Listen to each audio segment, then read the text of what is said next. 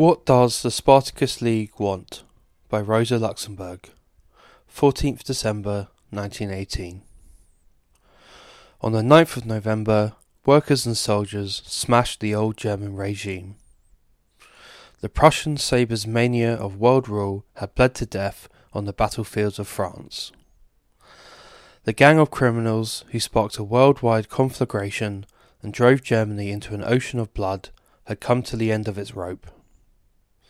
The people, betrayed for 4 years, having forgotten culture, honesty, and humanity in the service of the Moloch, available for every obscene deed, awoke from its 4-year-long paralysis, only to face the abyss. On the 9th of November, the German proletariat rose up to throw off the shameful yoke. The Hohenzollerns were driven out, workers' and soldiers' councils were elected. But the Hohenzollerns were no more than the frontmen of the imperialist bourgeoisie and of the Junkers. The class rule of the bourgeoisie is the real criminal responsible for the World War, in Germany as in France, in Russia as in England, in Europe as in America. The capitalists of all nations are the real instigators of the mass murder. International capital is the insatiable god Baal, into whose bloody maw millions upon millions of steaming human sacrifices are thrown. The World War confronts society with the choice, either continuation of capitalism, new wars, an imminent decline into chaos and anarchy, or abolition of capitalist exploitation. With the conclusion of World War, the class rule of the bourgeoisie has forfeited its right to existence. It is no longer capable of leading society out of the terrible economic collapse which the imperialist orgy has left in its wake. Means of production have been destroyed on a monstrous scale. Millions of able workers, the finest and strongest sons of the working class, slaughtered. Awaiting the survivors' return stands the leering misery of unemployment. Famine and disease threaten to sap the strength of the people at its root. The financial bankruptcy of the state, due to the monstrous burdens of the war debt, is inevitable. Out of all this bloody confusion, this yawning abyss, there is no help, no escape, no rescue other than socialism. Only the revolution of the world proletariat can bring order into this chaos, can bring work and bread for all, can end the reciprocal slaughter of the peoples, can restore peace, freedom, true culture to this martyred humanity. Down with the wage system. That is the slogan of the hour. Instead of wage labour and class rule, there must be collective labour. The means of production must cease to be the monopoly of a single class. They must become the common property of all. No more exploiters and exploited. Planned production and distribution of the product in the common interest. Abolition not only of the contemporary mode of production, mere exploitation and robbery, but equally of contemporary commerce, mere fraud. In place of the employers and their wage slaves, free working comrades. Labour as nobody's torture, because everybody's duty. A human and honourable life for all who do their social duty. Hunger no longer the curse of labour, but the scourge of idleness. Only in such a society are national hatred and servitude uprooted. Only when such a society has become reality will the earth no more be stained by murder. Only then can it be said, this war was the last. In this hour, socialism is the only salvation for humanity. The words of the Communist Manifesto to flare up like a fiery menetekel above the crumbling bastions of capitalist society. Socialism or barbarism.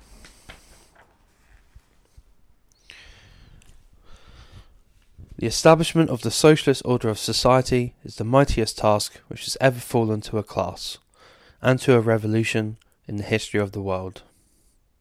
This task requires a complete transformation of the state and a complete overthrow of the economic and social foundations of society.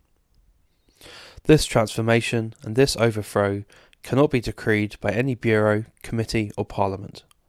It can be begun and carried out only by the masses of people themselves. In all previous revolutions, a small minority of the people led the revolutionary struggle, gave it aim and direction, and used the mass only as an instrument to carry its interests, the interests of the minority, through to victory. The socialist revolution is the first which is in the interests of the great majority, and can be brought to victory only by the great majority of the working people themselves. The mass of the proletariat must do more than stake out clearly the aims and directions of the revolution. It must also personally, by its own activity, bring socialism step by step into life. The essence of socialist society consists in the fact that the great labouring mass ceases to be a dominated mass, but rather makes the entire political and economic life its own life, and gives that life a conscious, free and autonomous direction. From the uppermost summit of the state down to the tiniest parish, the proletarian mass must therefore replace the inherited organs of bourgeois class rule, the assemblies, parliaments and city councils, with its own class organs, with workers' and soldiers' councils. It must occupy all the posts, supervise all functions, measure all official needs by the standard of its own class interests and the task of socialism. Only through constant, vital, reciprocal contact between the masses of the people and their organs, the workers' and soldiers' councils, can the activity of the people fill the state with a socialist spirit. The economic overturn, likewise, can be accomplished only if the process is carried out by the proletarian mass action.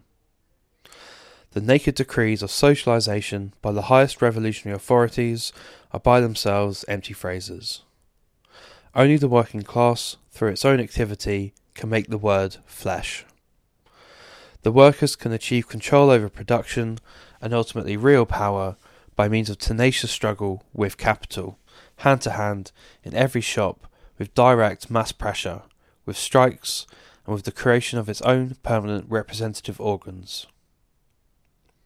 From dead machines assigned their place in production by capital, the proletarian masses must learn to transform themselves into the free and independent directors of this process. They have to acquire the feeling of responsibility proper to active members of the collectivity, which alone possesses ownership of all social wealth. They have to develop industriousness, without the capitalist whip, the highest productivity without slave drivers, discipline without the yoke, order without authority. The highest idealism in the interests of the collectivity, the strictest self-discipline, the truest public spirit of the masses are the moral foundations of socialist society, just as stupidity, egotism and corruption are the moral foundations of capitalist society. All these socialist civic virtues, together with the knowledge and skills necessary to direct socialist enterprises, can be won by the mass of workers only through their own activity, their own experience. The socialization of society can be achieved only through tenacious, tireless struggle by the working mass along its entire front, on all points where labour and capital, people and bourgeois class rule conceal the whites of one another's eyes. The emancipation of the working class must be the work of the working class itself. During the bourgeois revolutions, bloodshed, terror and political murder were an indispensable weapon in the hands of the rising classes. The proletarian revolution requires no terror for its aims. It hates and despises killing. It does not need these weapons because it does not combat individuals but institutions, because it does not enter the arena with naive illusions whose disappointment it would seek to revenge. It is not the desperate attempt of a minority to mould the world forcibly according to its ideal, but the action of the great massive millions of the people, destined to fulfill a historic mission and to transform historical necessity into reality. But the proletarian revolution is at the same time the death knell for all servitude and oppression. That is why all capitalists, Junkers, petty bourgeois, officers, all opportunists and parasites of exploitation and class rule rise up to a man to wage mortal combat against the proletarian revolution. It is sheer insanity to believe that capitalists would good-humouredly obey the socialist verdict of a parliament or of a national assembly, that they would calmly renounce property, profit, the right to exploit. All ruling classes fought to the end, with tenacious energy, to preserve their privileges. The Roman patricians and the medieval feudal barons alike, the English cavaliers and the American slave dealers, the Wallachian boyars and the Lyonnais silk manufacturers, they all shed streams of blood. They all marched over corpses, murder and arson, instigated civil war and treason in order to defend their privileges and their power. The imperialist capitalist class, as last offspring of the caste of exploiters, outdoes all its predecessors in brutality, in open cynicism and treachery. It defends its holiest of holies, its profit, and its privilege of exploitation, with tooth and nail, with the methods of cold evil which it demonstrated to the world in the entire history of colonial politics and in the recent World War. It will mobilise heaven and hell against the proletariat. It will mobilise the peasants against the cities, the backward strata of the working class against the socialist vanguard. It will use officers to instigate atrocities. It will try to paralyse every socialist measure with 1,000 methods of passive resistance. It will force the score of Vendée on the revolution. It will invite the foreign enemy, the murderous weapons of Clemenceau, Lloyd George and Wilson into the country to rescue it. It will turn the country into a smoking heap of rubble rather than voluntarily give up wage slavery. All this resistance must be broken step by step, with an iron fist and ruthless energy. The violence of the bourgeois counter-revolution must be confronted with the revolutionary violence of the proletariat.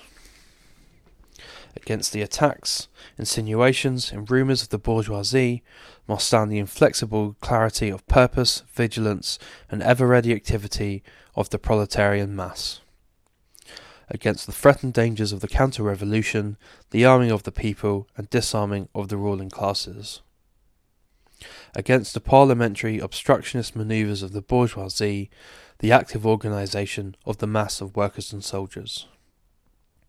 Against the omnipresence, the thousand means of power of bourgeois society, the concentrated, compact and fully developed power of the working class. Only a solid front of the entire German proletariat, the South German together with the North German, the urban and the rural, the workers with the soldiers, the living, spirited identification of the German Revolution with the International, the extension of the German Revolution into a world revolution of the proletariat can create the granite foundations on which the edifice of the future can be constructed. The fight for socialism is the mightiest civil war in world history, and a proletarian revolution must procure the necessary tools for the civil war. It must learn to use them, to struggle and to win. Such arming of the solid mass of labouring people with all political power for the tasks of the revolution, that is the dictatorship of the proletariat and therefore true democracy. Nowhere the wage slave sits next to the capitalist, the rural proletarian next to the Junker in fraudulent equality to engage in parliamentary debate over questions of life or death, but where the million-headed proletarian mass seizes the entire power of the state in its calloused fist, like the god Thor, his hammer, using it to smash the head of the ruling classes. That alone is democracy. That alone is not a betrayal of the people. In order to enable the proletariat to fulfill these tasks, the Spartacus League demands: 1. As immediate measures to protect the revolution, 1. disarmament of the entire police force, and of all officers and non-proletarian soldiers, disarmament of all members of the ruling classes. 2. Confiscation of all weapons and munition stocks, as well as armaments factories by workers' and soldiers' councils. 3. Arming of the entire adult male proletarian population as the workers' militia.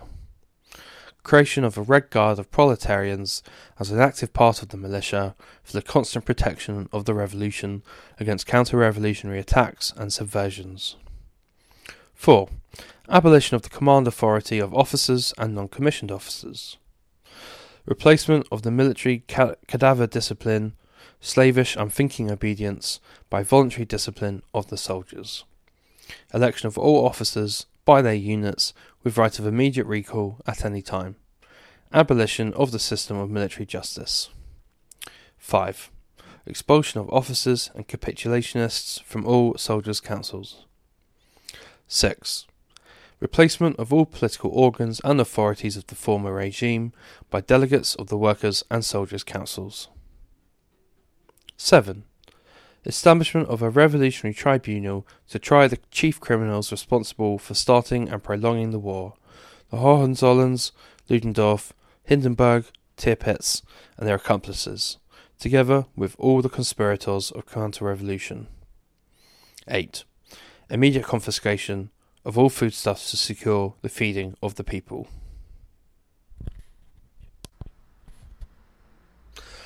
Two. In the political and social realm. 1.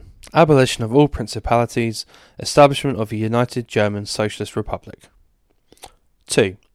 Elimination of all parliaments and municipal councils and takeover of their functions by workers' and soldiers' councils, and of the latter's committees and organs. 3. Election of workers' councils in all Germany by the entire adult working population of both sexes in the city and the countryside by enterprises, as well as of soldiers' councils by the troops, officers and capitulationists excluded. The right of workers and soldiers to recall their representatives at any time. 4. Election of delegates of the workers' and soldiers' councils in the entire country to the Central Council of the Workers' and Soldiers' Councils, which is to elect the Executive Council as the highest organ of the legislative and executive power. 5.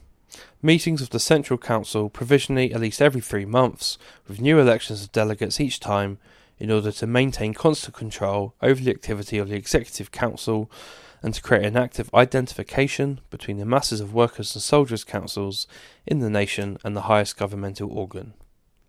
Right of immediate recall by the local workers' and soldiers' councils, and replacement of their representatives in the Central Council, should these not act in the interests of their constituents.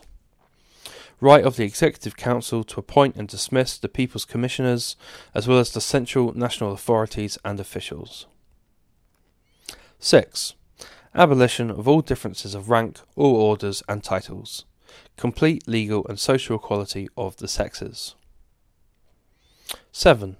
Radical social legislation. Shortening of the labour day to control unemployment and a consideration of the physical exhaustion of the working class by world war. Maximum working day of 6 hours. 8. Immediate basic transformation of the food, housing, health and educational systems in the spirit and meaning of the proletarian revolution. 3. Immediate economic demands. 1. Confiscation of all dynastic wealth and income for the collectivity. 2. Repudiation of the state and other public debt, together with all war loans, with the exception of sums of certain level to be determined by the Central Council of the Workers' and Soldiers' Councils. 3. Expropriation of the lands and fields of all large and medium agricultural enterprises. Formation of socialist agricultural collectives under unified central direction in the entire nation. Small peasant holdings remain in the possession of their occupants until the latter's voluntary association with the socialist collectives. 4. Expropriation by the Council Republic of all banks, mines, smelters, together with all large enterprises of industry and commerce. 5. Confiscation of all wealth above a level to be determined by the Central Council. 6. Takeover of the entire public transportation system by the Council's Republic. 7. Election of enterprise councils in all enterprises, which, in coordination with the workers' councils, have the task of ordering the internal affairs of the enterprises, regulating working conditions, controlling production, and finally, taking over direction of the enterprise. 8.